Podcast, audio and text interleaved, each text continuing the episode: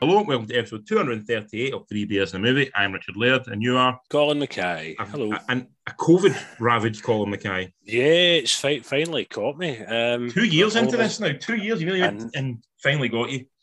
I know, I know. Um, I caught it from my son. Um, I don't know where he's caught it from. Um, but That's what I'm calling. You had sex 15 years ago, and this is what happened. You finally get a disease. Slow burn. It's, it's been the long game to get you, but got you. But what's quite kind of sad is, is we've been out and about it over the weekend because we didn't Yeah. really had it until the Monday. So God knows. But I mean, we wore He might have caught it at Comic Con that. for all you know. He might he probably caught it at Comic Con. Yeah, possibly, possibly, but yeah. So, so that's me got the, the dreaded bug. Look, do you, know, do you know what though? I'm really, really glad that I've had all my vaccinations. So I've had Yeah. all three. Because the way I'm feeling, I can only imagine how you would feel unvaccinated. It would, I Jesus, it would kill me. I think. I saw it amongst the family of people who had like different stages of vaccination in my family. And just because of time and stuff, people were at different stages of it.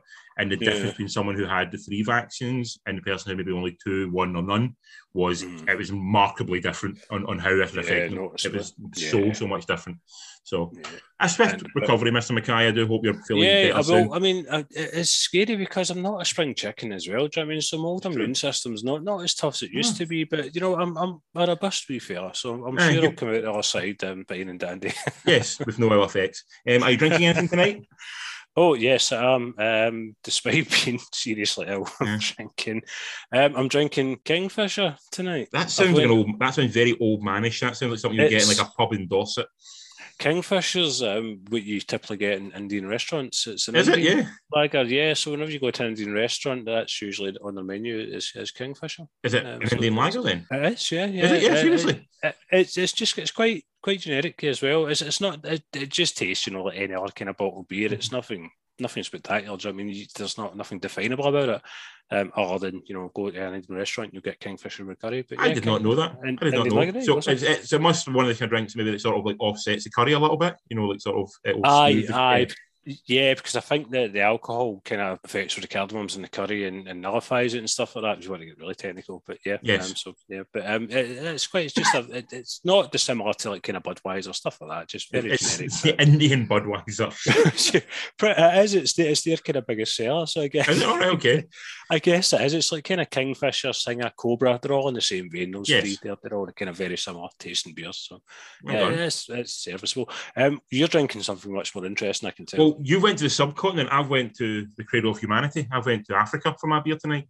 Oh, African. Oh, I'll do it. I'm intrigued by African beers. Yeah, If you um, it's brewed in. It's born in South Africa, but it's brewed in uh, Croatia. I think so. I think it's um, like sort of the South African company have licensed it out to Croatia, a bit like some of the beers we get here that are sort of from various Yeah. parts of the world that they sort of do it in local breweries just to try and offset costs.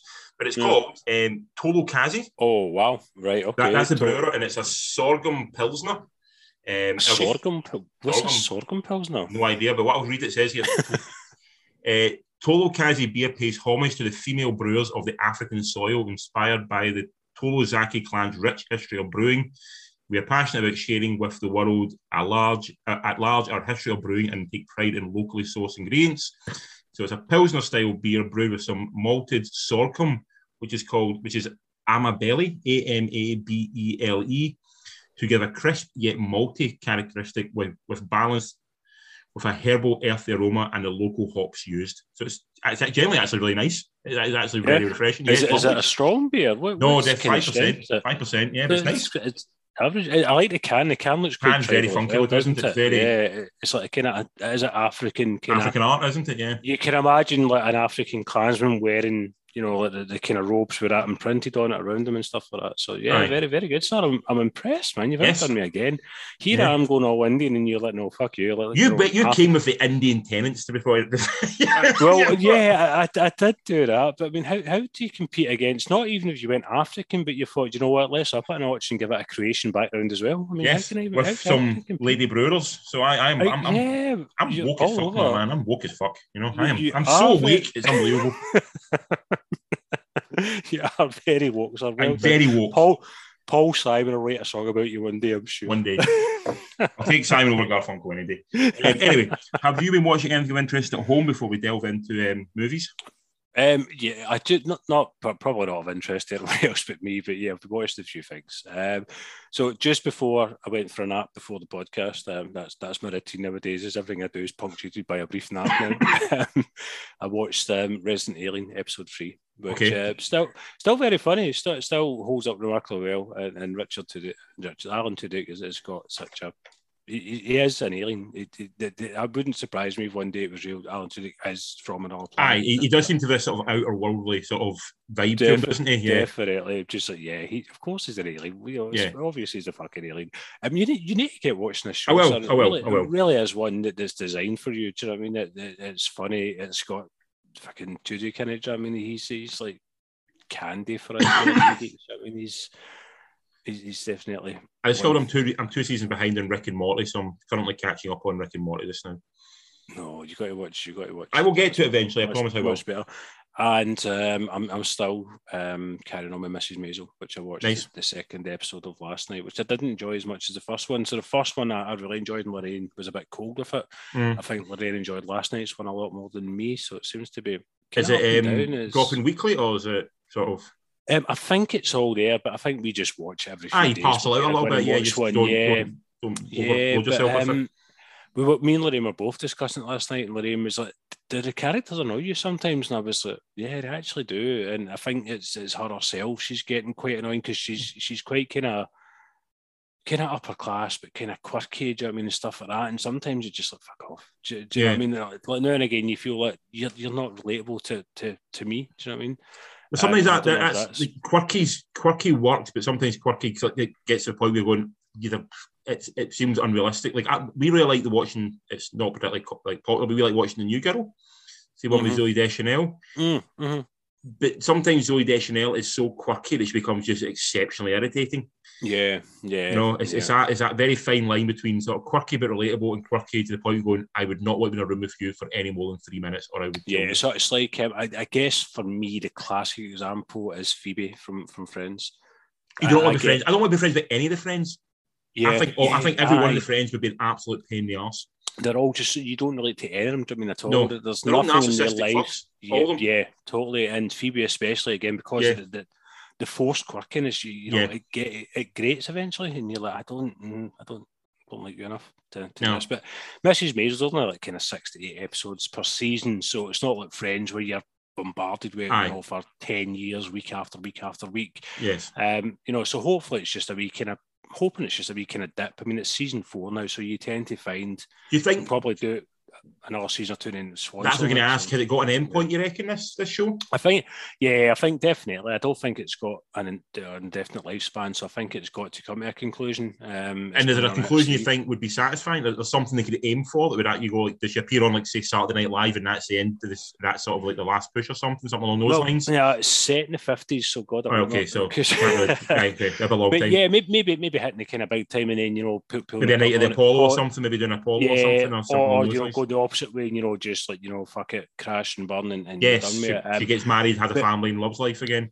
Yeah, but I'm, yeah. I'm kind of I'm thinking possibly season two more. I think if they do any more than that, that's then that danger of you know kind of overdoing it and just mm. get to a point where it just becomes you know generic crap everything else. So I hope they play, play it smart and think you know let's let's start winding us down now. Nice. Um, but yeah, I mean, still overall, still a great show despite the criticism. Um, yeah. it's still really really watchable and smartly written and better than a lot of nonsense that's you know it's out there. Yeah. So yeah, absolutely, absolutely. Lovely. What about you, sir? I think I've watched. I've watched this week. Well, said Rick and Morty. I find I'm I'm plowing through two seasons of that. Well, plowing through it. I've watched it. I like Rick, Rick and Morty. Morty. Um, I forgot. I didn't realize there's two seasons available to me. How, how is that holding up? Is, is, is that there was consistent? a definite there was a definite dip around about season three. I think maybe season four, possibly when it became aware of its popularity and what it could do. Mm-hmm. When yeah, it became almost yeah. self-aware kind of a bit like Archer. Remember Archer at that moment as well, when Archer became sort of yeah. self-aware of what was funny and that people liked it in a certain way. This the first two I've watched so far, I've really enjoyed. I think been very very funny and not quite as trying to be the out there clever funny with it and trying to be so out there that you kind of you lose interest. This is it's much more relatable in what they're mm-hmm. doing. So first two so far I have enjoyed, and I will continue to watch it and finish the season off. But on that, the only thing I've watched this week we finished off watching After Party, uh, which is on Apple Plus, um, which is sort of this like it's a wee bit of a it's a six parter about high school friends who reunite at a high school part at a high school reunion. Um, one of them is, is, now one of the most famous Justin Bieber-esque singers in the world, and that he is played by Mr. Dave Franco. Um, oh. Anyway, at the after party, Dave Franco gets killed. It's not a spoiler. This happens in the first ten minutes of the show. Mm. Um, but then what you're seeing is the the detective investigating this, the the um, the murder, questioning the sort of six or seven friends, and are all giving different viewpoints of what happened on that night. That you see oh. everything from the sort of their point of view and their style. So one of them, for example, is like a murder mystery guy. So you see almost in sort of style of murder mystery um, episode. One of them's sort of an all singing, all dancing. So the, his episodes all kind of like all singing, all dancing. One of them's very sort of animated and loves art. So her episode's kind of animated. And you see one from the point of view of like a young girl. So it's like there's Muppets involved and stuff in it. One of the guys a completely butch jock nuthead. So it's like an action movie at that point. So you get to see like a different perspective. That sounds really clever, man. It's really well done. It's got a really good cast. You get like Ben Schwartz in it. You get um, Sam Richardson, who I really like. Um, you get Tiffany Haddish, Dave Franco, Zoë Chao, um, Ilana Glazer as well. So it's a really good cast, really well done. Pretty satisfying at the end as well. It, it, ties up. I think it seems to be like a one and done. They're doing six episodes, yeah. and, and that's kind of pretty much going to be it, um, because it ends definitively of like who done yeah. it. So you find out at the end who done it. Um, so no, I really dug it. I really liked it. I thought it was really fun. Both of us laughed a lot at it, and it's we watched over the course of about six weeks. I think no, I think it was five weeks. I think they'd done two, and I think two were dropped in the first week, and then it was you know the next four after that. So or four or five after that. But no, we really enjoyed it. It was really fun, really worth watching. Yeah.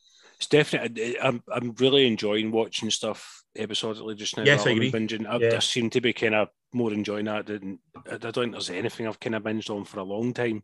No, um, I, I really enjoy having that something to look forward to each week. Like the last thing we probably binged was we binged like the first eight episodes of Murders in the Building, and then the last one and the last two came out. I think yeah, we, kind of, yeah. we came into it a little bit late. for that. Um, yeah, but mine's no. is um, Bel Air's another one I'm doing weekly. That's mm. every Friday. I watched that last week as well. That's you, you need to check out Bel Air. It seems to be very divisive. It seems to be people fucking love yeah. it, they hate it. There's no, I've not read any middle ground for it yet. But um, no, I'm still, I'm still actually digging it in a strangely big way. I'm surprised at myself that I'm liking it so much as well. But yeah, yeah, that is all. Yeah. I will, I will definitely get to it. But there's a lot of stuff. Um, yeah.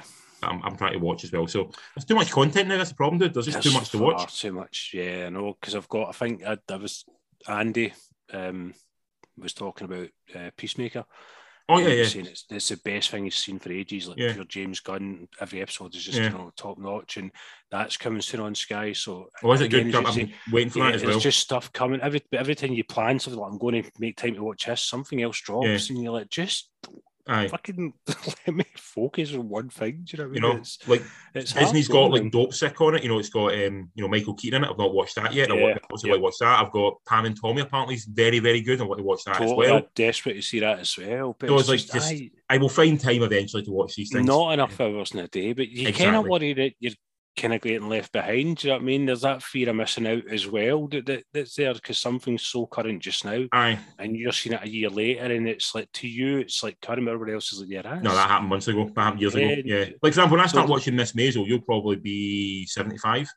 Um, Aye, you know, and I'll, I'll be a stand-up comic. Yeah, you'll, you, you'll, be drawing a pension and things like that, and you'll be, you know, and I'll be like, Colin, I finally got to Miss Maisel, excellent, you know. And, and I'll be like, what, what, Miss what? what? Maybe talk about it back in 2022. Um, but yeah, so after parties, I think I've really watching TV. Well, apart from some of the movies we're going to get to next. So before we dive into all things the dirty, first thing we'll start with some films that are on the um, the uh, streaming services. The first one we'll start with is one from Netflix, which is called Against the Ice which is directed by Peter Flinth, who directed things like uh, well Scandinavian stuff called Beatles and A Place in the Sun, um, and also the Wallander TV show. Um, oh, did he do that? Right. He done, he done a few episodes of the TV show. I think done a few of them. I think not the remake, but the original, like the, the Scandinavian young version. young Wallander that's out as well just now, isn't it? Not because we're not Kenneth Branagh played him at one point as well. I think so. Yeah. But I think yeah. he he done the one that was set in like the original one that that was based on. Right. Okay. Right. Cool. Um, cool. So the plot of this one is set in the 1900s, where a group of uh, young two men basically um, on a Denmark, a Danish, Dan- they're Danish, aren't they? Yeah, Danish ship. Yeah. yeah. and they're in Greenland, and they've got to basically they're, they're basically walking across somewhere to prove across Greenland to prove that Greenland has been is one island. It's not two. Yeah, because Americans are trying to basically try to claim, claim part of Greenland. Yeah. Yes, so they, they, they basically, the, yeah, yeah, in the opening moments of the film, they find this, they find the evidence they're looking for. But when they're, Yeah. when they're walking back, they are basically the, the ship that was supposed to be waiting for them has fucked off. And- Yeah. yeah, because they're going to get caught in the ice. So they're basically left on the mainland of Greenland in very isolated conditions, having to survive Two, two years. Yeah, pretty much two years. And they, have to travel from one part of Iceland to the net, uh, not Iceland, Greenland, from one part Greenland, to the other in order to survive, so they can try and hopefully one day get picked up. Um, Yeah. so it's a survival story. It's man versus man, man versus God, man versus nature. Search for something. It's it covers all the bases that you expect in any any movie, basically. Eric, yeah, definitely, yeah. definitely. Um, it, is, a very stereotypical Arctic survival Survival film, story, yeah. So you've got in the film, you've got Nikolai Coster Wal Waldau. Is that his name, Waldau? The guy who Yeah, plays yeah, that's. Uh, Jaime Lannister. Jaime Lannister. He's the one in Game of Thrones with one hand, isn't he? Who banging his sister. Yeah, yeah, that's him. That's yeah. him. Okay. Uh, I thought it was honestly the name of that. I defined- thought it was perfectly. Honestly, Um, I think he has got European roots. Um, I can't. That's why the film's like European production. no, he's Danish. Um, He is, he is um, Scandinavian. yeah, he is Danish, yeah, and he also, I think, from what I read, he produced this and wrote it as well. Yeah, yeah, yeah. So he's yeah, heavily, his must be a, a real passion project for him. And you've Yeah. also got Joe Cole. He plays the other gentleman who is sort of traveling all the time, who's an inexperienced um, Arctic explorer. Apparently, just a Yeah, mechanic, he's basically. somebody they kind of picked up on the way to fix the ship, so he Yep, wasn't meant to be there, kind of thing. Yeah. Yeah, yeah. Uh, you get Heida Reed. She plays his uh, Nicola Coster Waldau, uh, the the main explorer's wife. Uh, you get, and you get Charles Dance popping up in it as well because he must be friends with Nicola. I'm I assuming thought- that's yeah, right. I was because he, he, he kind of was in there for no apparent Reason, you know, yeah. any- I could have played the part he played. Yeah. you know what I mean? But it's like, who can we get? It's a big name. Let's get Charles Dance. You know, I, he- I, he- I described it. If you can get Charles Dance to appear in something, number one, he probably will appear in it. 'cause The man works like nothing else. Um, If you can Mm. get him in, get him in. So, Mm. start with yourself. What do you think of this one? Um. Oh, right. Here we go. Um. It was quite slow and boring. Um, not a lot really, really happened. No. Um. And and they kind of went through. I don't know if you noticed, but it would be like day twelve, and then it'd be day two hundred and fifty-six, Yes. day seven hundred. Do you know what I mean? Ah. So it was like massive, massive gaps of, of Yeah. just. You know what happened? I mean, were they just walking? You know, as, as like fucking hobbits? Uh-huh. You know, they're just Oh, March, March, March, March, March. Um, they did try and throw some drama in there. So you had like the, the uh, it's not a spoiler. There's a polar bear attack, which you know some dodgy. CGI polar bear.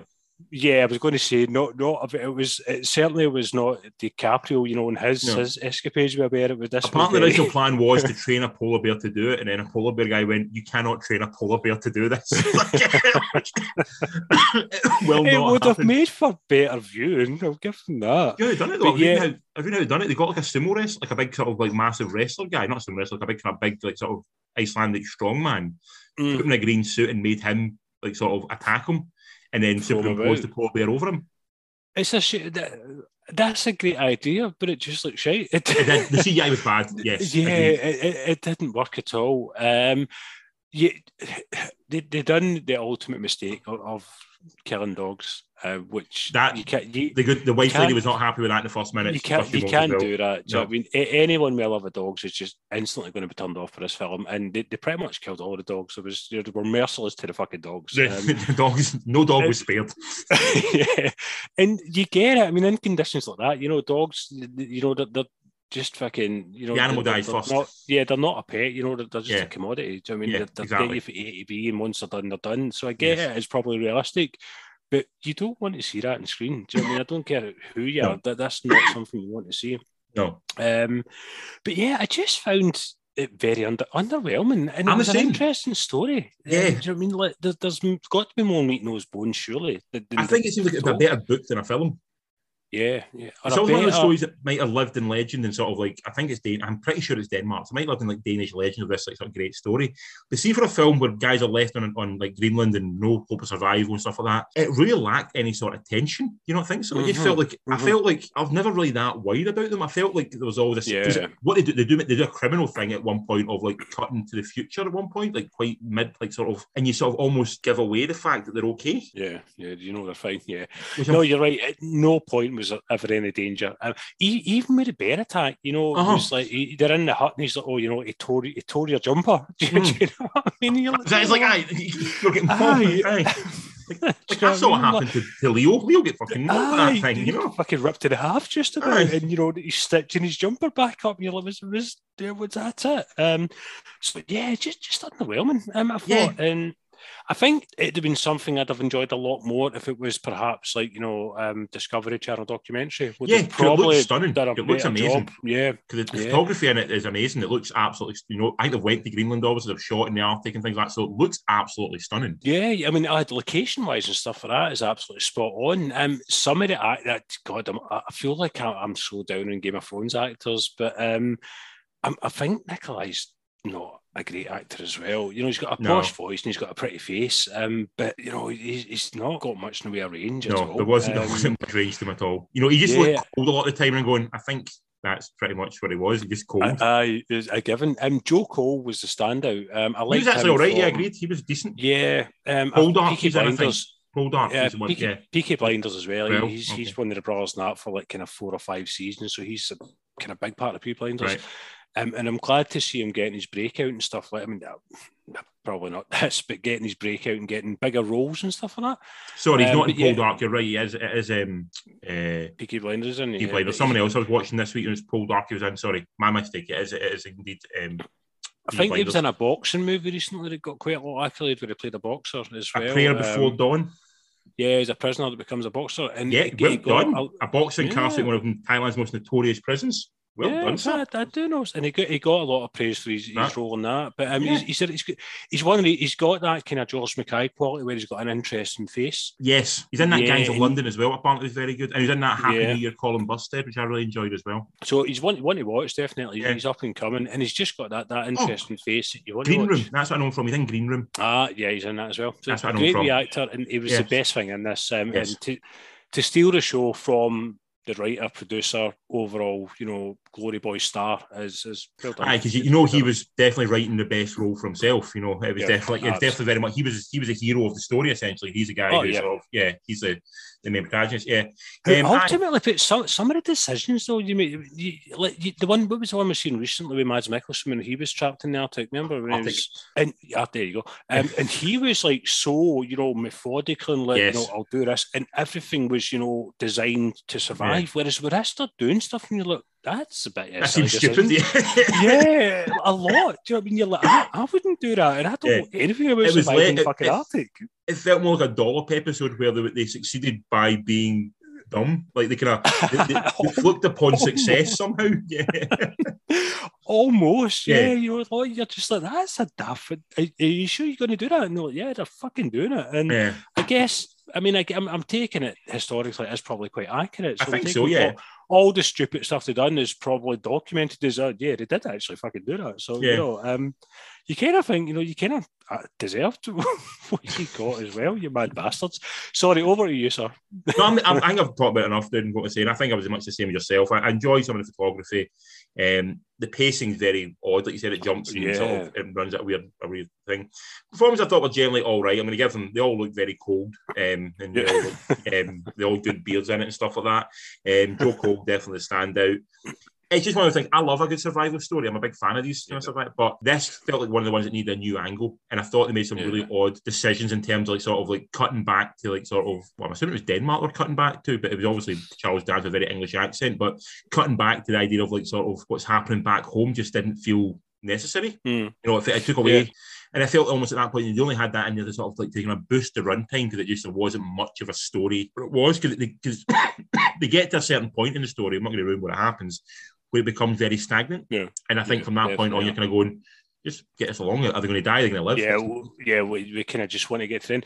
Um, just very quickly before we move on. So putting you on the spot here with this one, just a wee bit of a garden path. But the, the survival stories, we both do love them. What's your favourite? I do love Alive. Alive's good, yeah, yeah. I like Alive. Um, there's one I really I can't. I'm, I'm going to look up now a second. I'm going to get. There's the, one with Neil Patrick Harris called Snowbound, which I really enjoyed. It was like oh, it was almost I would like it's almost a TV like movie, but this, couple, this couple who get lost in the snow when they're traveling like across, I think it's the Rockies, um, and a car breaks down and they have to walk for like days and days across, and they've, and they've got a little baby, and they've got to travel across land and the, the baby. Um, oh, wow. It's a TV movie. I, am pretty much, I'm pretty sure it was just a TV, based on TV movie. But again one of the fun. I really enjoyed this. I really like it. Um, I really like Hell in the Pacific, which is an old 60s one, and it's got, um, oh, what's his face? Old chiseled actor sung in Paint Your Wagons, born under one and star him. What's his name? old guy. I can't think of the name now. Played gangsters and stuff. I was all that kind of big tough guy. Anyway, him, it's him in this World War Two, and him he crash lands on a desert island, and there's a Japanese guy in Ireland as well, and they basically fight off against each other. Oh yeah, heard of this. Yeah, no, that that's amazing, and also uh, Enemy Mine, the one with Dennis Quaid. That's a good one. Yeah. That's great as well. That's a very similar story. I think it's yeah. probably based on ripped off from that, but I really like those two as well. I like Jungle as well with Daniel Radcliffe. Jungle that, was good. That was, that was good. What's the other one? Um, Lost City of Z, I really enjoyed as well. Um, I've still to see that. I've not, never seen it. It's not. It's a, it's survival, but it's a slightly different survival. But it's I, I enjoyed that as well. And um, Arctic was very good. The one we mentioned earlier, Arctic was uh-huh. very well done as well. Um, made that. There's one tracks I watched. It's about a girl walking across the outback. Um, she's taking oh. camels. It's it's sort of her surviving across the outback. I really like that one as well. Um, what else? I've, I've like survival stories. I really enjoy. I like the not. I like some of the not the not real ones. You know, like Vertical Limit. I really enjoy that, and like yeah, Everest yeah. and stuff like that. I like that kind of. I like stuff from people. What about what about things like Sunshine? Is that like survival? Kinda. I mean, I suppose it is kinda. Uh, I would probably put it that more kind of sci-fi, sci-fi horror almost rather than anything yeah. else. Yeah, you know, because like Alien could be a survival story there. People with that, you know, like Alien. Yeah, you know, yeah, yeah, I guess it's get. I suppose it's when you bring in the environmental factor, isn't it? That, yeah. That's what kind of makes it more. more but no, I'm, I'm the same as you. I'm, I'm a sucker for a good survival movie. Um, and and this one just didn't quite. Oh 127 hours. That's a good one as well. Yeah, that, that that's a well. That's a really good one. That's, you know, that's, a, that's a, a, modern classic survival one. That um, yeah, definitely. Yeah. Um, I one of one I was most disappointed with um, recent years was that Unbroken. I, I liked that a lot. I remember we spoke about this before. I loved the book. The book because the book is yeah. actually insane. Like the actual story, the actual real story is even more insane. It's almost unbelievable. It's even more unbelievable than what happens. And the yeah. film's a bit, a little bit too safe, a little bit too. Uh, you know, oh yeah, then, then, then the heart. Yeah, it reins it in a lot because uh, the, the kind of Japanese um, captain at Torchstone, yeah. he, he wasn't portrayed half as nasty as he really. I think I was in real life. Like yeah. I, I, enjoyed that a lot more than you. Um, did you ever did you ever watch the sequel to it? No, I did not watch the sequel to it. No, where it where it where it becomes an evangelist and stuff like that. It's fucking terrible. Oh, terrible. God, I, I, was so angry that I watched that. I was like, what was like, read the book. the book's why? amazing. No, I've read it. Um, we, we, we both, you'd read it, and then you asked me to read it, and then shortly after they released the movie. Film so was, yes. We kind of we'd kind of read them and seen the film within maybe a year of. Aye, kind of remember we both really looked forward to that film. Well. Anyway, yeah, against the ice, disappointed. Out of ten, what are you giving it? Uh I don't, I don't want to be a complete dick, so I'm going to give it a four out of ten. I'll go five and a half. Right. Okay. Yeah, I was, I was thinking. To... Three and a half was my initial. you know what? Joe Cole saves the day. Four out of ten. He saved the day. It looked cold and it looked pretty. I'll go with that. Yeah, yeah. Um, next one, next one, go for one you've not seen. You I told you to watch it, but in a way, I'm glad you didn't watch it because I think you're angry with me. Um, it's a film called The Humans. It's also on Netflix as well. Um, it's directed by Stephen Karam. It's his debut feature. Now, he's a, I think I'm just going to stop you before you before you carry on, sir. Richard told me to watch The Humans. It's a horror film. Yes. Yes, it is what you texted me. Watch The Humans, a horror film by yeah. A24. Carry on, sir. It's A24, so it, it, had the vibe of, in the sort of blubs for it, as a sort of elevated horror, you know, um, along those lines. Um, so the plot of this one is a very simple plot. There's a family who gather for a Thanksgiving at, at their daughter's house. It's, a, it's sort of her new flat in, or house in, in New York. Um, and at the family dinner, essentially a lot of secrets and a lot of sort of pent up tension um, all comes to the floor. Um, and the, the, family start to sort of basically deconstruct each other as they sort of pick, pick each other apart um, over over dinner, essentially over over this weekend, and it's um, it's just seeing a family sort of deconstruct themselves, um, as we've all seen happen probably in our own personal lives, to be honest. You know, we you go for quite often you get off for family dinners, and it, it, sort of gets out of hand. Very everyone knows exactly how to push the buttons of the nearest and dearest very easily. Yes. Oh yeah. Um, yep. So in the film, you've got really you have a very, very strong cast. You've got Richard Jenkins, who's always very good. Amy Schumer is playing a, a very quite a straight role in this. She's not really playing it for laughs at all. And um, Beanie Feldstein from Booksmart, which you haven't seen, but is amazing. Um, Jayne Houdyshell, Steven Yeun from well, he's now Minari, but he was obviously Walking Dead before that, wasn't he? Yeah, yeah, yeah. yeah. And always exceptionally lovable um, June Squibb, who I, I have a lot of affection for June Squibb. She's very. Who's June Squibb? What was she from? She's the granny who's in Palm Springs, um, and she's also in stuff like um, Nebraska. I think you'll know when you see her. She looks like a typical gran. Yeah. Uh, I think she might be like America's answer to Judi Dench. Cool. Okay. But with, right. but yeah, with more, of a, bit more of a about full mouth, and I, I quite I quite appreciate her. I think I quite enjoy her for what she what she brings to her role. Um, this is it's it, like I say, it's not a horror, but it is creepy. Um, it's very much a thriller more than anything like a drama. It's, it is a stage play that's been sort of adapted for the screen. Um, it's kind of very much in the guise of ghost story, you know, where you're essentially just watching time passing as you're watching this family. There's there's no real sort of major eh, major event. It sort of builds towards something like like revelations, but it's not. There's no sort of major revelation, and it's and you're essentially something just just watching a guy in a room, sort of just sort of there's just sort of pacing and stuff like that, and it's sort of Yeah. it's very voyeuristic in that respect. You know, you're, you're very much watching what's happening. You're almost you're almost like the house itself, like sort of almost hidden in the walls, sort of get Yeah. a sense of who this family are, and you're sort of and but you're, you're constantly aware that the family they do love each other. That's very clear. But there's Mm. definitely there's definitely some tension between them all for, for varying reasons. You know, the, the parents are a little bit upset that the, the kids have all abandoned religion uh, and are abandoning their, their hometown to live in New York. And one of the kids has lost their job, but you know, and for reasons. And it's sort of there's a lot of stuff sort of like playing on people's minds during the film. So you're kind of watching that all unfold. Very strong performances from all everybody, um, and it, it does feel very much like a play. Everyone's sort of everyone's giving it proper acting. You know, they're, they're acting to the, the back row. Is Um, it is it based on a play or is I think it is based on a play. I'm. I'm, I'm pretty Yeah. sure Stephen Karam wrote the the stage play as well. Not 100 percent on that. I'm pretty sure he did. Okay. Um, very atmospheric, very moody. It's a constant build of tension. This will 100 percent not be for everyone. Um, Yeah. It will alienate a lot of people because there's sort of there is a lack of any sort of major event in it, um, Yeah. and, and sort of a very much a lack of resolution at the end. You don't really feel you've got. There's definitely a, it's, it's an unconclusive. I wouldn't say particularly satisfying end. You, again, you're watching a moment in life. You're not watching a story. You're watching like sort of 12 hours of someone's life. Not Aye. not done in a Linklater kind of way where it's more, you know, they, let these guys take a wee slice of life and make it, you know, cool. This sounds just like Yeah, I mean, a I, boring I, I of enjoyed it. I, I got a fair amount from it. I, I thought it was very well done, very well staged. I did. My ten, my, my my attention didn't really wane, but there's definitely moments I was more engrossed in than others. Yeah. Um, but no, I, I thought it was decent. It's it's it's one of the films you got to be in kind of right mood for it. Yeah, Just throwing it on randomly on like a Wednesday night after work maybe won't do it for you, but maybe like on a yeah. like a Sunday afternoon, just sort of sitting and watching it wash over you. I think might have a, a lot more of an effect on you. So um, no, I, I I I got more from it than I expected to be honest. But I would I would say if you watched it, you give it a one. Yeah. Um, but I will give it a very solid six. Oh, did Jill watch it as well? Jill watched it; she wasn't overly impressed by it. Yeah, cool, cool. But I, I appreciate what they're trying to do. Uh, We'll put it that way. Yeah. Cool. Okay. Um, uh, I'm glad. No, I cannot. I, when when I seen it uh, and I looked it up, and, and the description was not the description you texted me, and I thought I'm, I'm not I'm not playing his game. And I'm, he's not he's not going to get me this time. So I declined your offer to watch it. Anyway, I didn't text you that out of badness. I, did, I genuinely thought it was. I know. It was I- A24. It felt it was that. Watching the trailer, it had that kind of like horror vibe to it. The trailer I think that that's how it's reading reviews for it, which I done um, as well before I, I kind of decided. But that seems to be a lot of people were missold it as a horror film, and Right. they- that this wasn't a horror film. So No. that you, you were not alone. So I There's- think you went in with that expectation maybe as well, and, and it just wasn't. there's a moment it feels like it could be like it's almost like it's it's, it's there's a horror film like busting to get out of it because there's like there's a little moments set up at the very start of the film you go oh that might be something and things like that and there's like sort of a- an ongoing story with a dad's dream that sort of you go oh is this going to something that's going to get fruition type thing but it never really it doesn't and that's all like but the latest seeds of Yeah. what could be a horror film um so yeah um Which is strange because a film that the seeds are more interesting than the film itself. You're like, why didn't you go with the fucking seeds? Um, just very, very sorry. mu- Sorry, my, my head's mushed tonight. I can't even try to keep things in order. But before we move on to the main event, which we'll Okay. that's going to be how you're very excited. excited with this? Um, last night, I did watch another film last night. Um, Lorraine's Choice. We watched Three Days of the Condor.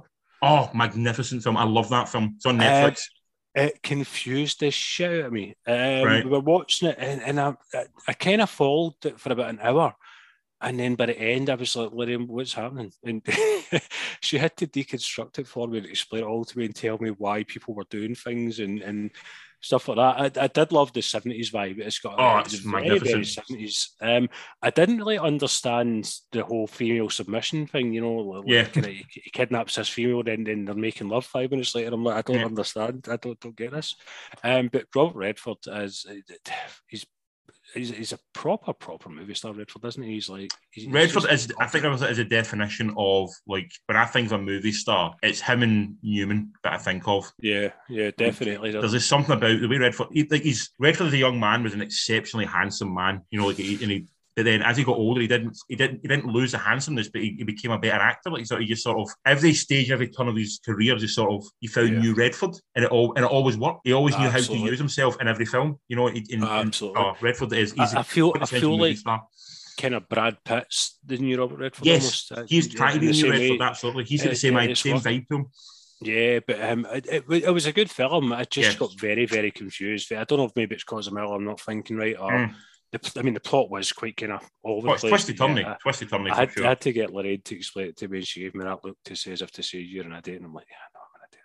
But explain it to me, and she she did. It still doesn't make any fucking sense, but yeah, No. I, I watched that. I watched that anyway. So I like that film. Dunaway's good in it as well. Who? Faye Dunaway, she's good in it as well. She, she is, yeah. She, she's, she's weird looking. Lorraine kind of was saying last night she feels like she should be Japanese, and I'm looking. I'm like, I kind of get what you mean in a weird kind of way. Um, it's, it's bizarre because she's she's kind of strange looking. You know I mean? She's got this like kind of daintiness about her, but you know she's like kind of strong female as well. But not in that film because she puts out after getting kidnapped for no apparent reason at all. Um, sorry, di- diverging to to discussions that we don't need to. I'm just looking at the seventies. I'm just looking at the seventies for um, uh, Redford. That is a phenomenal decade he had in the seventies. Oh yeah, yeah. He he was everywhere in the seventies, Mr. Redford. Did Like even if we start from like '69, Butch Cassidy, then he had Jeremiah Johnson in '72, which I love. The Candidate in '72 as well. The Sting in '73, which is phenomenal. Mhm. Uh, the Great Gatsby's good in as well. Great Waldo Pepper I really like as well. Three Days of Condor, All the President's Men, A Bridge Too Mm. Far, Brubaker, The Natural, Mm. 1984. The, the man worked like in, like Out of Africa, Legal Eagles as well, which people didn't give as much love to from after Yep. Ghostbusters for writing, but I like that film. And then 92, Sneakers Man. Oh, love Sneakers. But even now, I mean, he's he's doing Marvel films just now. Do, you- do you know what I mean? The No, he's man's retired now. He's finished now. What was the last one he done? It was. It would have been Avengers Endgame was his, was his last um, Yeah, movie. That but, last that's only like three years ago. Do you know what I mean? The man's still Yeah. Churning shit out. Do you know what I mean? He's still chewing it up. Do you know what I mean? Coming on there and he's like, I'm fucking Robert Redford. I don't care who you are. Do you know I mean? You're like, that's he- Robert Redford, His last his last lead role was um, Old Man the Gun. which was a great. I liked. I loved it. I loved that as well. was like good, good. And again, I mean, how, he must have been like seventies when he made that. Uh-huh. And when you look at him, you're like, he's a damn handsome man. Do And you can understand mean? why he, he plays a gentleman bank robber. It's based on a true story. Um, the old man, it's based on a true Mm. story, and you understand Yeah, why women would be so very charmed by that aging bank robber. He's like, I would fall. For it. absolutely. I could totally get Oh, it. I, could, I would I- 100 yeah, fall for it. Take my wallet, please. Take my money. Take my money, cool. Sorry. Um. Right. On, on to on, On to the main event. So, like I said, Yes, so far, um, humans, like I said, six out of ten. So, anyway, we move on to the main event, the film that everyone has been talking about and for the last God knows how long. Um, the film that's dominated everyone's opinion, uh, thoughts, dominated the streets of Glasgow as the filming took place for Mhm, all of 30 seconds on film. to be dis- to be discussed. Actually, yeah. Um, so this film is, of course, The Batman, um, directed by Matt Reeves, um, who'd also done The Cloverfield, The Let Me In, The Dawn of the Wild Apes, and The Dawn of the Planet of the Apes as well. So, all the, the two last two eight films, Cloverfield and Let Me In. The plot of this film, we'll try and be brief and non-spoilerific. It's basically year two of Batman. Batman Hmm. is sort of established in Gotham. He's he's worked up a relationship with Jim Gordon, and they seem to Yep. investigate crimes together. There is someone who's killing the sort of the, the the rich and powerful in Gotham. You know, the mayor and various other people. So the Batman and Jim Gordon investigating this. At the same time, there's there's a, a story unfolding regarding the the Gotham PD who brought down a massive drug ring recently, but they may have done it in nefarious ways, and Yeah. many of the people who involved in it may also be involved in the drug trade. And Batman Yeah. and his associates are trying to bring this down. So you've Yeah. got the Penguin, who's part of the drug ring. You've got the Riddler. He is the sort of the, the, the serial killer who's sort of taunting Batman and the, the great and the good. Uh, you've also got Catwoman, who's involved in it in some way. Um, and you've got Jim Gordon popping up around there as well, dealing with stuff. Um, Yes. And also Falcone is played by uh, is in it as well. Stanley Tucci, not Tucci, no. Um, it's just the other one. I always get the two mixed up. You know what I mean? What's his, John Turturro. Give me his name. Yeah, Turturro. Don't don't let me hang. I'm not Yeah. well, man. Don't, Yeah, well, don't okay. let me think So, about yeah, so stuff. it- it's it's basically it's very much a Batman detective story. Um, Yeah, yeah. picture, yeah. Um, so in the film, you've got playing playing Batman for the first time is Robert Pattinson um, in, in, in full Batman role. Zoe Kravitz plays Catwoman. Paul Dano or Dano plays um, the Riddler. Colin Farrell, under a mountain of fucking makeup, plays Colin. Uh, plays um, Penguin. if- Penguin. If I didn't know who that was, I wouldn't have known who it was. can, there's, almost no recognisable part of Colin Farrell in that face. absolutely insane. Yeah, Yeah, insane. Absolutely. Um, Jeffrey Wright plays Jim Gordon. Um, John Turturro plays um, is it Falcone? It's definitely Falcone. Fal- he's, he's Fal- Falcone, yeah. Falcone, yeah, yeah. not the other one. uh, and also, and you know, if you blink and you miss it, you might see Andy Serkis playing Alfred as well. yeah, um, yeah. So I'll start this. No, you start this one because I think you might be more positive than myself. What Well, do you I think? think we, I think we need to cut in and out of this one because Yeah. probably it's, it's quite it's quite a lot. So, um, first first thing to mention is that I didn't realise the, the runtime for this film. when we were out to see it. Um, it, it's it's a wait of three hours. It, it goes on for, and it's Um, not three hours with trailers or with um, credits. It peaks out at three hours, and then it goes to trailer. It goes to credits. It's, Yeah, it's a yeah. full three hours. Yeah, um, which I didn't expect, um, and I felt like it probably could have done with some editing, some some kind of trimming down. Yes, I agree. I think Um, My general feeling The- was just very briefly was the first hour I thought was very enjoyable, and we'll get to it. Mm. I, I liked that first hour. Second hour I was losing interest. And I thought it floundered, and the third hour I thought was pretty bad. To be honest, I thought the third hour, the third was pretty I, poor. I felt they could have ended it at the end of the second act. That whole Yes. third act could have kept for another Another film. film, yeah, Um, I, when when X was kind of shot, I thought they could have left that film right there, Yeah. and it'd have been completely satisfying. Like, yeah, cool, ready for the next Yeah. one.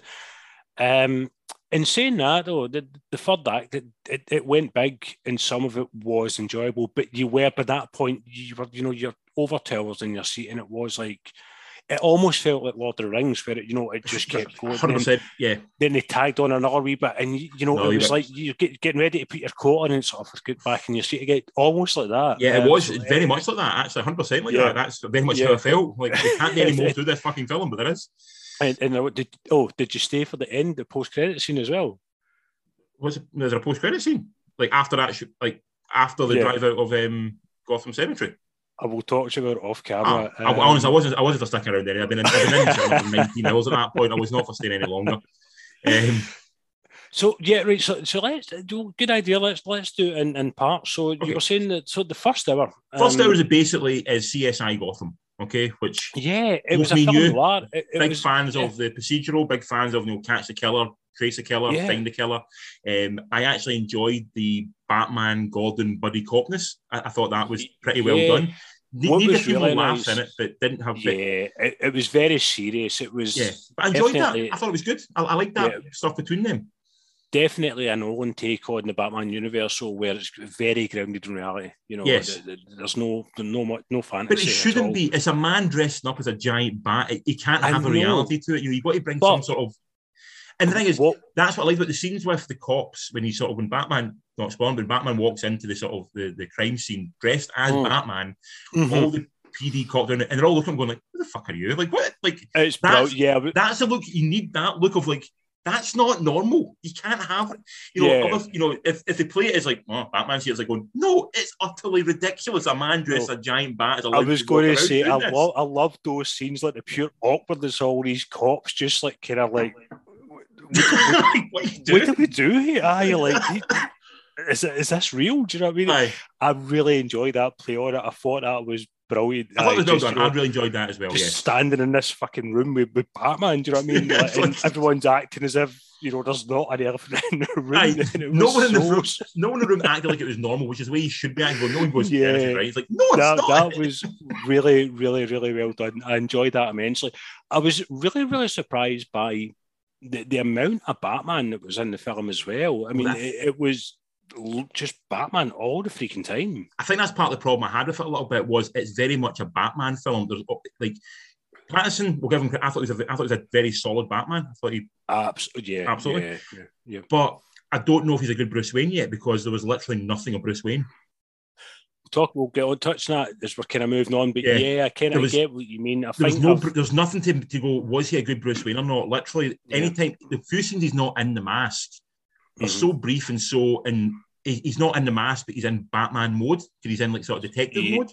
Yeah, There's literally yeah. maybe one scene when he's sort of um when he's being Bruce Wayne in the world, if that makes sense. Yeah. Aye, it, it, it's a wee short scene. There's nothing. Ah, so that's where I struggle going, is he a good Bruce? Because I, I didn't really also I didn't really get what this Bruce Wayne was at this point in time. You know, wh- where is he? Ah, So I was thinking about that, and I think this is a Bruce Wayne that, that wants to be Batman. He, you know, he, he, he doesn't want to be, you know, a fucking businessman. He doesn't want to be bogged out. He just, he, you know, he's living for each moment to be Batman, to go out and, you know, beat the shit Yeah. out of bad guys. He's just got that rage and that fury, and he just wants to go out and slap them down. And I think that's, for me anyway, I think that's what Reeves is going for. You know, is he, you know, he's just, what's the point of being, you know, the alter ego Bruce Wayne when he's Batman? Mm. And I think that's where they're going with that. If that make, I don't know if you can kind of No, no, that makes sense. It does make sense. Yeah. there's just it, it's. I think much like Superman and Clark Kent and like Spider Man and Peter Parker, the, the- I think the character only works if the if both sides of that persona are sort of shown on screen and sort of embraced and actually given proper weight. And that's been the problem I've had with a lot of Superman. Like the most recent Supermans was like. Christopher Reeves brings weight to Clark Kent and he brings weight Yeah. to Superman, right? That's the point. Yeah. He, he's perfect in both roles. Brandon Routh, I thought was actually a very good Superman, but and not a bad Clark Kent, but not great. The newest one, I thought was a very good Superman as well, but I don't think he really got the Clark Kentness, and I think that wasn't his fault. I think that was the director's fault. Didn't really understand Yeah. who Clark Kent was. yeah, This is the problem. This one, like I think the director knows what he wants with Batman. He likes the dark, the, he likes the sort of the, the the the gothic love of you know Batman. But he has no clue as a writer and a director what to do with Bruce Wayne. And I think when you lose half of what makes a character iconic, which is the alter ego, if you lose half of that, you're losing a big chunk of a motivation. And because the motivation is, you know, his parents were killed, yeah. um, and he's, he's on a, a quest for revenge, but it didn't really seem that he was actually being of any help in this. Like Yeah. it seems like he was almost a hindrance to anything that was happening. So you have to Yeah. ask the question of what was his, why was he continuing to be involved when clearly he should have seen himself that he was more of a, a, a hindrance rather than a help, you know, throughout the whole film. So that I think I think if you maybe explored the Bruce Wayne character a little bit more, you might have found more about why he wants to be Batman at this point in time. I think he's setting that up for the future movies. Again, going back to what I'm saying, I think just now he just wants to be Batman. That that's his Hmm. only focus. But I think the second and subsequent movies will open up the the, the embracement of the billionaire playboy when he realizes I can't, you know, I can't have these. I need to have these two separate lives. And I think that's when he'll kind of explore the, the Bruce Wayne character. Possibly. I think I think, I could think that also wrong. might that also might explain why this Batman is not the Batman we know in the sense that Batman's supposed to be a, a stealthy ninja. Yeah. And this or- fucker and this prick brings him into every room with like he walks out of rooms banging shit. You know, like he, he couldn't sneak up on he couldn't sneak on, a, on a, up on a deaf man to be honest. The way he does it, you know, mean, he's, this this is like a thuggish Batman. You know, he's Yeah. just, you know he's brutal. You know, like with the fight scenes are brutal. You know, he, he's just he's a sledgehammer. You know, he's just you know, just Aye. focus, single direction, and uh, don't stand in the way. Um, what what I've, I've been talking to me and Andy seen it together, um, and Lorraine, and I've been talking about this a lot, and I don't know if I'm making this shit up right. Get, go roll me for two minutes on this. So, in a lot of the scenes when he's walking about, he's thumping. You hear the boots clomp, clomp, Mm. clomp. Um, m- most notably the bit where he's kind of emerging from a tunnel, but you hear the big thuds. But I noticed that a big lot. Glorious every Bastards rip time, off. yeah, every time he was in a room and stuff, that I noticed it, and it got me to thinking. Right, so has is this meant to be Batman? Has has basically mic'd up his boots for intimidation, so that you've got these big fucking intimidating footsteps? Seriously, think about it, man. I It's mean, possibly. I, I didn't I didn't really get that from it, but um, yeah, it's because because. I'd noticed a lot, like because Andy said he only really noticed it with the tunnel scene, but I'd noticed that a lot when he's walking about. It was you know from from. I think it's know, I think it's more to do with I think it's more to do with sound mix. So they're trying to put gravitas towards him. I think that's all it So really was. I'm, I'm going to go. My, my, my fear of it is an intimidation thing, you know, because that'd scare the shit out of you seeing a man dressed about fucking with a big boots stomping towards That's you. true. That It does, and you do see the yeah. reaction people who do see him, which is is genuine. I, I, I love that scene at the very start when the, the signals in the air, and you see all the people who are doing bad deeds sort of suddenly going, "Oh shit!" And, and you sort of Uh, yeah, have the, the camera cut into the dark, and you think, you know, has that kind of Babadooky thing of like, is there something there? there? Is there not something there? where, What's where is it? That was really well done. That was really well done. And there's That moments this was- film. This, this is what annoying about this film. This film is three hours long, but there's there is genuinely good moments in it. Yeah, But they, kind of get lost in the runtime. Like I really enjoyed the car chase. I thought it was a really really gritty, dark, and nasty car chase. Mm. and a real kind of like Christine vibe to it. You know, this sort of yeah. unrelenting power just coming towards you, going to take you out regardless of what the fuck you you know what you try and do. yeah, and Yeah. it, it had it had that kind of and you know it makes sense that Batman would be driving like sort of this like proper muscle car. It's it's not a sleek Batmobile that we're used to. It's just this sort of Yeah. American muscle car that's been souped up to no end. it's It- got a nuclear bought fucking it, and it's just it's a brutal. Seeing everything very close up, it's you know it's got feel to it. Yeah, That to me was a high point in the film. I think it dips after that. Yeah. Um, so that was a great scene. I loved the score. I thought the score was excellent. I liked the mix of the Nirvana song in it. I thought it was really well yeah, done as well. that all the way through it as well. I was surprised at that. Yeah, how much he used of it. Yeah, yeah. Um, I I love the Gordon and Batman partnership, but I think the things I didn't really like about it are, are quite glaring, which was you've got three villains in it, of which you could lose at least two of them. Penguin, yeah, Penguin wasn't. Penguin you could lose. Yeah. And I think, well, she's not as I'm not a villain, but you could easily take Catwoman out of that story and it would be the same story. This is, this is the exact same with the last Nolan Batman film as well. Yeah. Take um, half away out of that film. Wouldn't detract in any Yeah. way from the movie. And really, you could also do it the opposite way. You could take Batman out of this film and have Catwoman And do the a- same, it- and it works the same Yeah. way. it's a it's a detective film, and you'd kind of we- we had kind of emailed about this, and, and you were saying, you know, that you could take Batman out of the film. I agree with you. You could take Batman out of this film, and you would have a really good, you know, like kind of film noir detective mystery film. Mm. Um, I just think Batman makes it cooler. No, You know I mean? Batman does. In fact, a Batman film, Yeah. you've got to have Batman in it. So I, Yeah. get, I get that. But in order to make, and again, in order to make a film mean, and make a, a, a character meaningful, they have to have a point within the story. And uh, Batman has a little bit of the Indiana Jones and Temple of Doom feel about this, where everything he does is more of a hindrance, and he doesn't actually affect anything. Anything that happens happens in spite of him or Yeah. around him. He's Yeah. not the reason that it happens. You know, even the conclusion of the film, it's like he didn't he wasn't the reason for that.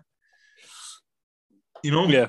so Yeah. if you had Batman out there, if they made this exact same story, but they called it Catwoman, and it was the exact same story, but it was Catwoman who was the main um Mm. protagonist of the film, it's the same film. Yeah, absolutely. No, absolutely. It is, in essence, strip it back, and it is it's purely a, a, mystery. Do you know what I mean? A, Yeah. You know, a, Like you could thriller. rip the, you know what I pe- mean? A like, take, mystery. take yeah. the penguin out it and just have it um, Zoe Kravitz trying to get vengeance on the person who killed her friend. Yeah. That's that's and she's got Jim Gordon sort of like on her tail. That's essentially that could be the that could be the film, and it'd be easily it would easily work.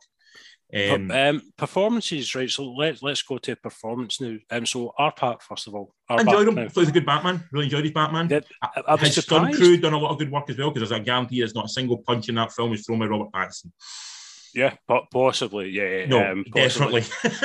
I, I, I did like how they didn't like, like with, with Batfleck, you know, they, they made Aff, Affleck bulked up for that role. You know, Yeah. he was fucking huge. Um, and I like how they've kind of same with Michael Keaton, you know, they, they've made the Bruce Wayne part. He's not, you know, a fucking 220 pound bag of muscle, you know, he's, Yeah. he's just like quite a kind of average looking guy, you know. When he puts on the suit, that's when he becomes the fucking Do you know why he didn't do that with um, Pattinson? because he's not. not he basically said he basically said I'm not doing it. good for him, but I don't Ah, he's like he's like if you, if you want people to if you want people to jump off stuff, get a stuntman in it. That's who does it. I'm not Yeah. doing that shit. He's like, Oh, well done. good, on, totally. But I've always thought that's the point. Is you know, it's when you put on, you know, it's a suit of armor. It's when you Yeah. put it on, you become that, you know, this unstoppable force. It's not the man, and it's the fucking suit. Do you know what I mean? So Is his cowl made of get that. Kevlar in this? Because I thought he got shot in the head at least a couple of times, and it looks like a, I mean, you see close up, it looks like a leather cowl. Poss- possibly, it's it's, it's obviously because you see, I mean, he takes shots all the time in this. I so he's obviously bulletproof to, to you know, Yeah, okay. his chin. So, so yeah, I'm, I'm going to assume. So the costume was really well done. I like the stitching and stuff like that. I like that. It looked it looked like it's something they're still working on. It doesn't look like it's Yeah, that's- it, it doesn't look like the finished article. It's like it's Um, Batman, right? Zoe Kravitz is Catwoman. What do you think?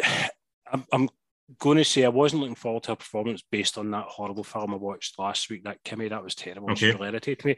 But she actually pulled off Catwoman really well. The way she moved, the attitude, the sass, and stuff like that.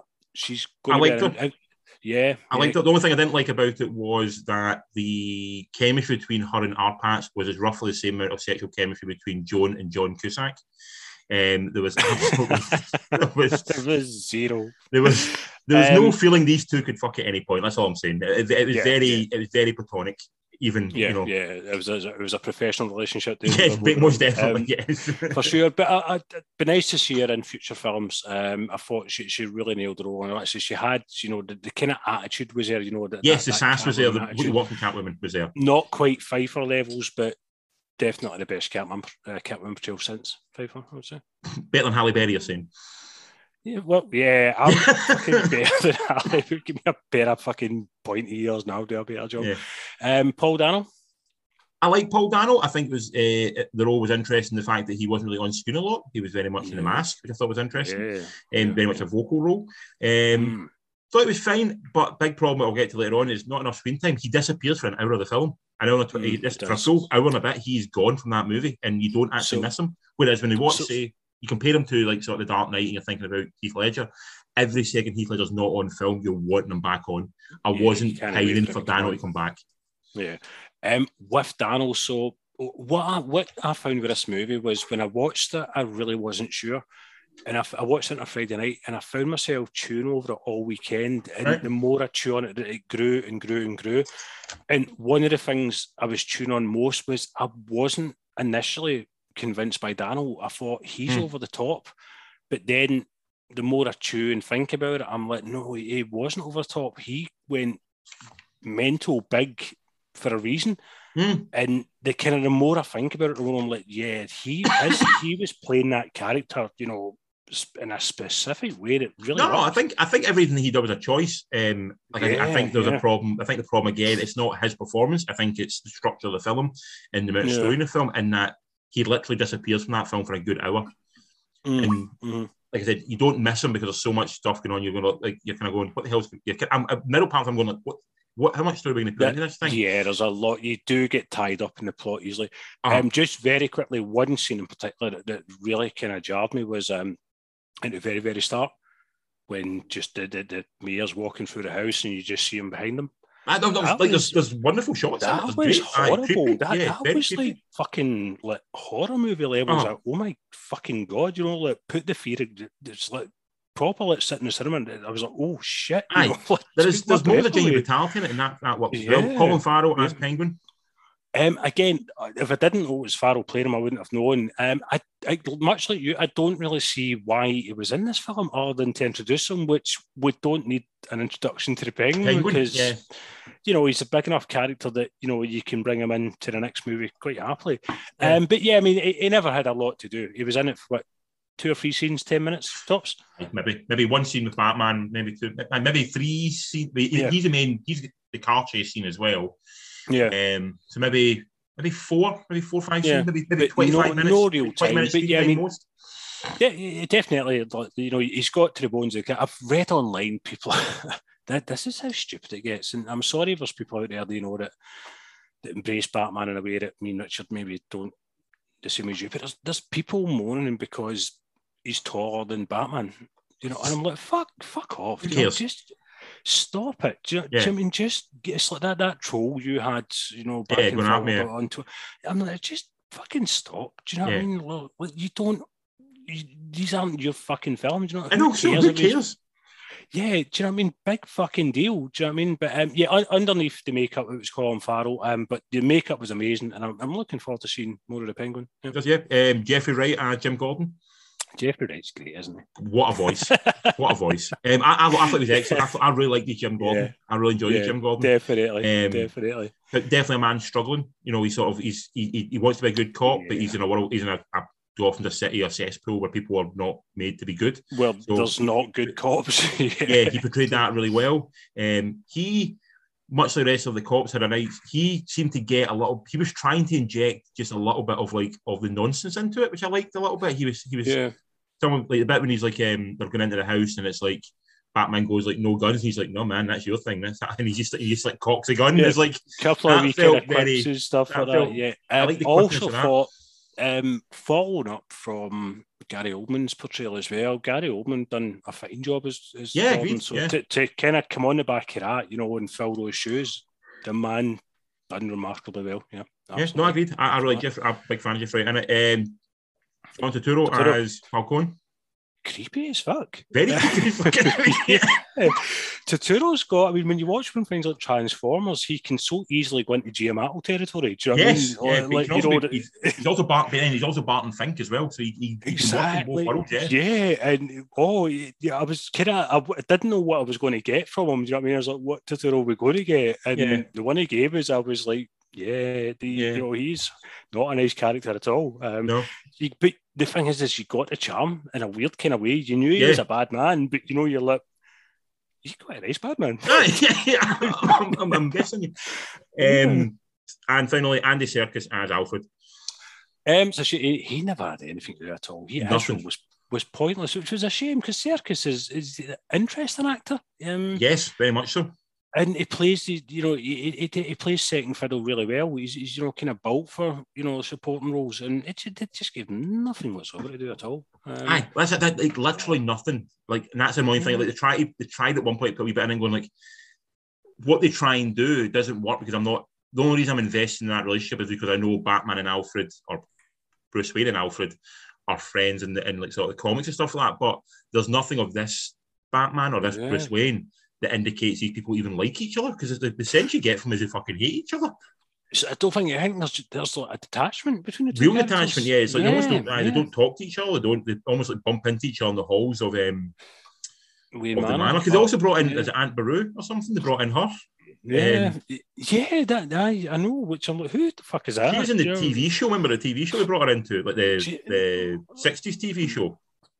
I don't even remember that. That They that's brought her in because the studio didn't like the fact that they brought her into the TV show because the TV studio was going, we can't have these three guys living in a, in a fucking mansion together. Like some someone's got to fuck somebody. So it's like put a woman in there just so there's somebody there, you know. So it's like Oh my god, getting Yeah. some getting some female action. Um, that that's nuts.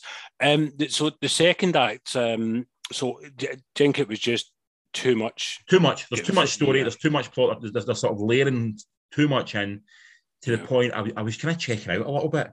Um, and I just sort of going, I'm just, I'm not buying what this is. I'm going like, why are you bringing this in? Why are you bringing that in? Like Yeah. you had a story set up with the serial killer, with Batman detective, and what the biggest problem I had with it, and it leads into the third act was this was at its best when it was a ground level sort of detective Batman story. When you Yeah. started going big with it, I was a bit kind of like, because like, I was finally quite happy to see a Batman story that was very ground level. Yeah. Because every Batman story we've had so far, and on the movies anyway, from you know the Schumacher ones, the Burton ones, the Nolan ones, they all go for like big, massive world, if not world-ending events, but like um, city-destroying events. Yeah, And you go, I'd like to see Batman's not that. Batman's more ground level. He should be dealing with Yeah. thugs in the street. So this, for the most part, it felt like thugs in the street, and I was good with that. And then they have the whole thing at the end, and going like, oh, it's, it's went far too You know, big. Batman. Batman has to save Gotham. yeah, rather than know save.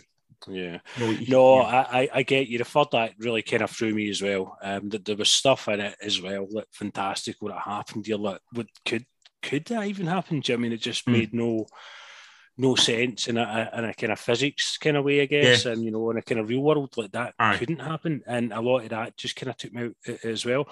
Um, yeah, the second act, I found myself really having to kind of think to keep up. Do you know what I mean? Mm. And, and I'm like, but th- th- why is that relevant? And does that matter? And Mm. you know, it really does kind of muddle stuff around. Um, I think if, in, that one, in that one, if you strip out the penguin, strip out Catwoman, yeah, you've got a much more streamlined story, and yeah, you probably yeah. lose a good hour, possibly at forty-five minutes it, of runtime.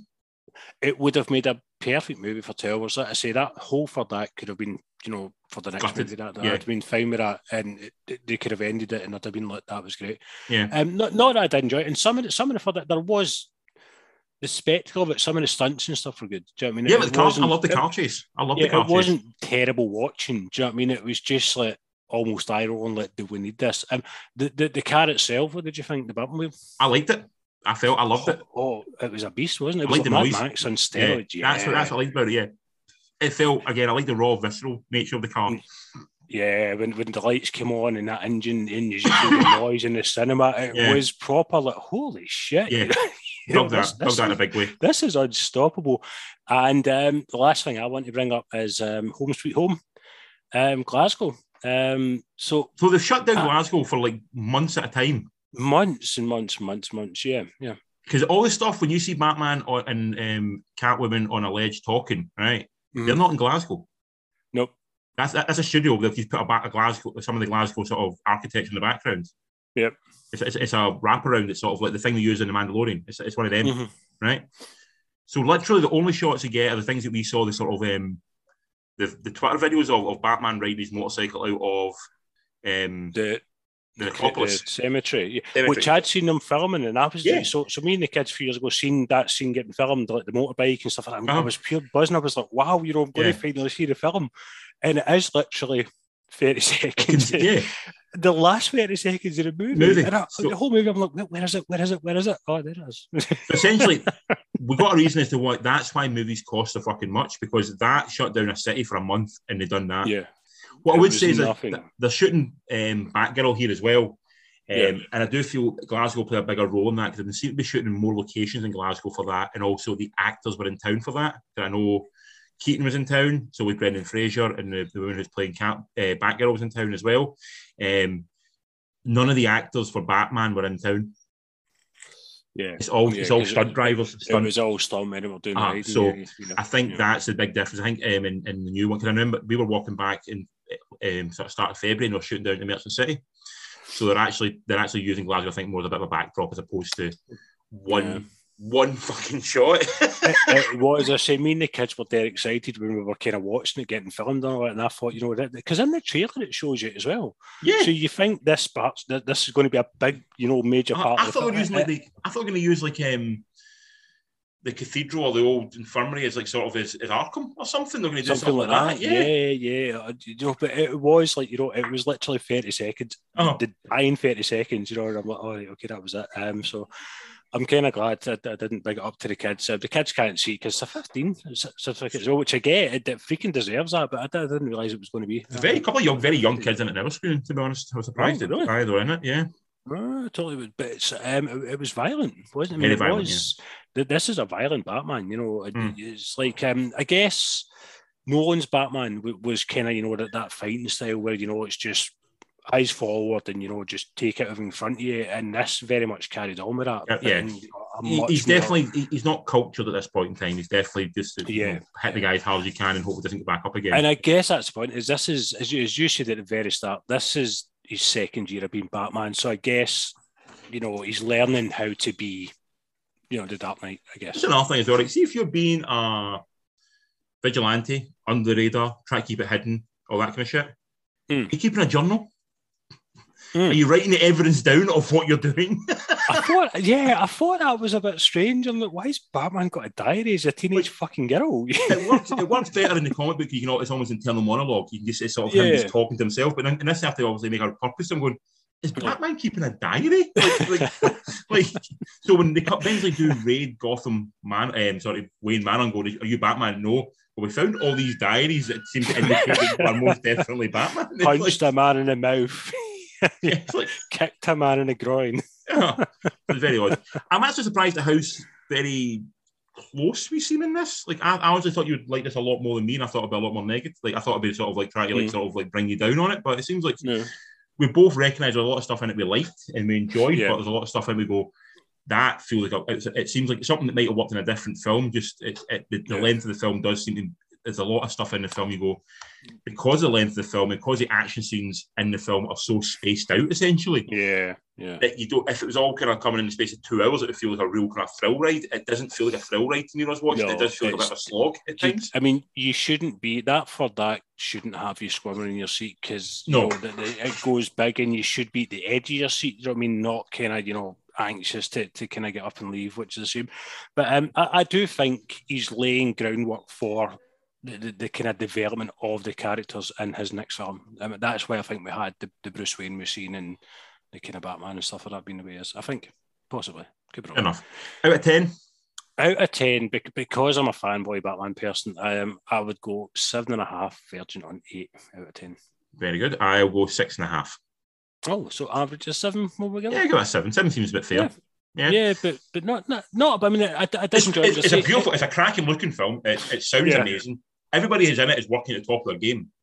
Yeah, The problem is the pacing and the sort of structure of the film, but the actual Yeah. look of the film is phenomenal. And, Yeah. and if you take a still shot of any part of the film, you know what I mean? Though, and it's not the same kind of film. But have you seen Dune yet?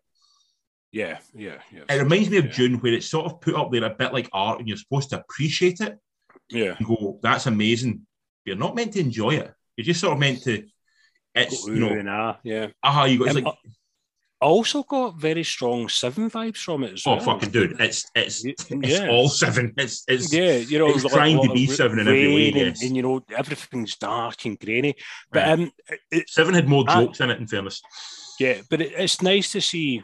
I, and I know what you're saying. He's, he's not the smartest detective, but it's nice to see Batman being a detective. Do you know what I mean? No, as well, I know? like that. I like that. That- but that just, was just the fact yeah. that one of the riddles, I'm going, how the fuck are you not getting that? How like Batman? You're supposed to be the greatest detective, and you're not getting that one.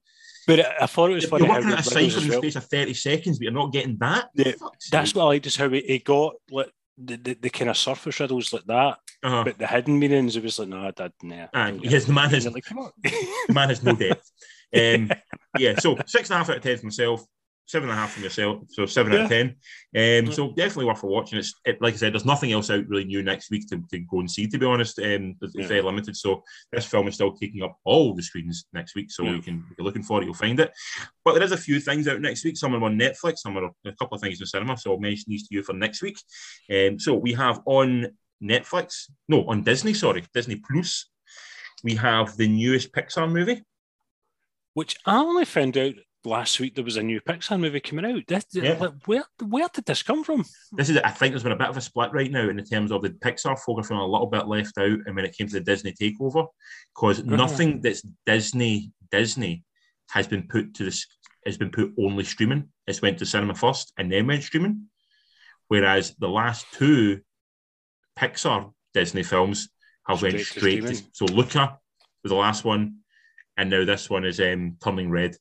So um, it looks Which is a real shame because Luca would have been sumptuous on the big Yes. screen. That would have been a delight to see. Agreed. You know, twenty times bigger. That would have been beautiful. You So the last Pixar film that was in the cinema only to begin with was, in, was um, Enchanted. The one Was with it um, so- Enchanted. The one with um, was so was Soul Chris not Pratt? in the cinema? no. Wow. Soul might have went to like sort of your, your sort of boutique cinemas for like a release, but it was primarily released on Christmas Day, I think it was Yeah. on on um, Straight to Disney streaming. Plus. yeah. So that's a bit of a wee bit. I think from what I've heard, hearing in sort of the, the news reports, the Pixar family are feeling a little bit sort of aggrieved right now that their film seems to be sort of becoming the fodder in order to get folk to buy Yeah. Disney Plus. Problem with Disney, but is, and uh, I guess this is very similar to the, the Black Widow thing that they've done as well. Do you know, where they just thought, you know what, we're going to fuck you. It's it's not getting released. There you go. It's you Black Widow did get released. Aye, but It went to both. yeah, but it wasn't a you know the massive massive release, she got Yeah. fucked up. But I think what I'm kind of getting at is Disney are too big. That it's, it, they're almost like, and it- sorry to kind of be topical because we look like that, but it's almost like Putin. Do you know what I mean? Let's say what you want and do what you want, but they're going to carry on anyway. do you know Exactly. They've got the money. If, if you're They, pissed off, they from, don't care. like, yeah. if Charlie Johansson's pissed off, she didn't get to go to um, cinema and she losing out in 20 million, they go, well, there's 20 million, go away. That's it. She needs them. Disney doesn't need Pixar. They don't need. ScarJo. Do you know what I mean? Let, So- they, they can cut the ties and be like, yeah, whatever. Do you know what I mean? But it doesn't go the other way around. And uh, that, that, that's the problem when, you know, companies this big become all encompassing is they can fucking do what they want. And Aye. It's a shame because I, I'm a big fan of Pixar films. I love to see Pixar films in the cinema. So um, Turning Yeah, Red yeah, is on, is ah, on Absolutely. is out on Disney Plus on Friday. On Netflix, we have Ryan Reynolds' new film, The Adam Project. Oh, yeah. I've been seeing about this. Yeah, yeah. Sounds interesting. Um, I've His um, hit rate on Netflix has been poor, I think we'll see. yeah, I think so. Yeah, Six yeah, Underground, I think- followed by the the Rock one. Yeah, which yeah, to, yeah, he's- yet to definitively convince you. You know, like, aye, definitely, yeah, Yeah. be Um, there are two films out in the cinema this week that sort of, if you're lucky enough to find them in the cinema, you'll, you'll you can you can get them. Um, one of them is called Ali and Ava, which is a sort of unconventional love story of sort of like a two divorcees, I think it is. One's from a like um, English background, one's from a Muslim background. yeah, yeah. Um, I guess it's a Muslim. I think it's Muslim, isn't it? I Yeah. think I think he's Muslim. Yeah, and they sort of strike up a sort of I think it seems a very platonic relationship. It's just a friendship that seem to be sort of the people in the town and the people that are close to them don't really seem to understand, but it's just these two people who find each other and sort of and meet each other. It seems very Uh, it looks it looks really really kind of heartfelt and Yeah. and you know yeah, it's, kind of solid, solid story. Yeah. Aye, it's an idea of like just friendship happens. You know, people like friendship. You know, and you don't understand why you become friends with someone. You, you connect in some way, and that's what it is. Yeah. It seems Yeah. to go for that. So I'm, I'm actually looking forward. Hope to try and find it, get a chance to see that. And also this week, if you can find it as well, um, is one called Red Rocket. Not Which- heard of this. Okay, you've not heard of it, but I will explain to you what it's about, and I'll and I'll give you a reason why you will watch it. Um, because I don't think the description is going to is going to make you watch it. Um, so let me describe it to you first of all. So it is.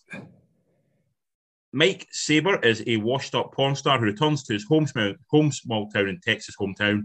Not that anyone really wants him back, and his sort of world descends from there.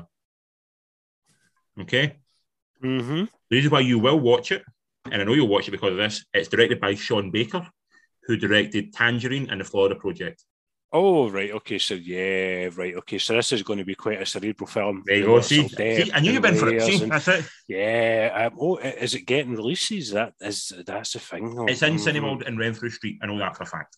I will try and get to see that then because yeah, it's. I mean, this guy takes low budget to, to whole new meanings. I mean, this guy And- shows that you can make fucking art with you know next to nothing, And makes wonderful movies because of it.